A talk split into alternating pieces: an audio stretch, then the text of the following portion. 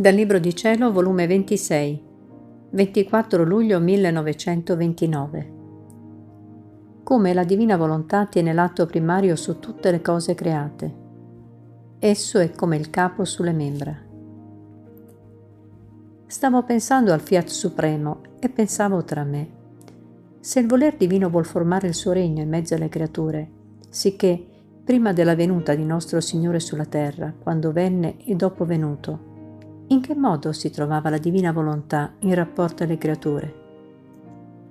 E il mio dolce Gesù, muovendosi nel mio interno, mi ha detto, Figlia mia, la mia volontà, con la sua immensità, è stata sempre in mezzo alle creature, perché essa, per natura sua, non c'è punto dove non si trova, e le creature non possono farne a meno di essa. Sarebbe lo stesso non poter aver vita, né percepirne, senza la mia divina volontà tutte le cose si risolverebbero nel nulla, molto più che l'atto primo di tutte le cose create è il mio fiat divino. Esso è come il capo alle membra, e se uno volesse dire posso vivere senza il capo, ciò gli riuscirebbe impossibile, è la più grande delle pazzie solo pensarlo. Ma però il regnare è una cosa, è l'essere riconosciuta, amata, sospirata e pendere da essa, come pendono le membra dal capo. Questo è regnare. Invece stare in mezzo alle creature non è regnare se non si pende del tutto da essa. Ora la mia divina volontà, prima della mia venuta sulla terra, sebbene con la sua immensità stava in mezzo alle creature, però i rapporti che c'erano tra essa e loro erano come se essa vivesse in terra straniera e le creature da lontano ricevevano le scarse comunicazioni, le brevi notizie che l'annunziava la mia venuta sulla terra. Quando lo restare in mezzo a loro e esse non riconoscerla e tenerla tanto lontano dalla loro volontà, come se stesse in terra straniera. Con la mia venuta, siccome io la possedevo come vita e la mia umanità la riconosceva, l'amava e la faceva regnare, per mezzo mio si avvicinò alle creature e i rapporti che essa teneva con loro erano come se abitasse non più in terra straniera, ma nelle loro terre.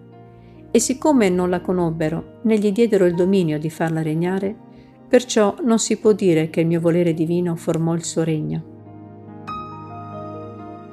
Perciò la mia venuta sulla terra servì come avvicinare le due volontà, umana e divina, e metterle in intime relazioni, e aumentare le notizie di farla conoscere, tanto che insegnai il Pater Noster, col far loro dire Venga il regno tuo, sia fatta la volontà tua, come in cielo così in terra. Se il mio volere non vive come in cielo così in terra, non si può dire che tiene il suo regno in mezzo alle creature. Ecco perciò che il tempo del regno di essa non solo starà in mezzo a loro, ma dentro di ciascuna di esse come vita perenne. E per giungere a ciò deve essere riconosciuta come essa sta come capo e vita primaria di ciascuna creatura. E siccome questo capo non è riconosciuto, non fluisce nelle membra la sua forza, la sua santità, la sua bellezza alle membra, né fa scorrere il suo sangue nobile e divino nelle vene di esse.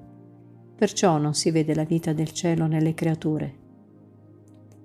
Ecco perciò amo tanto che la mia divina volontà sia conosciuta.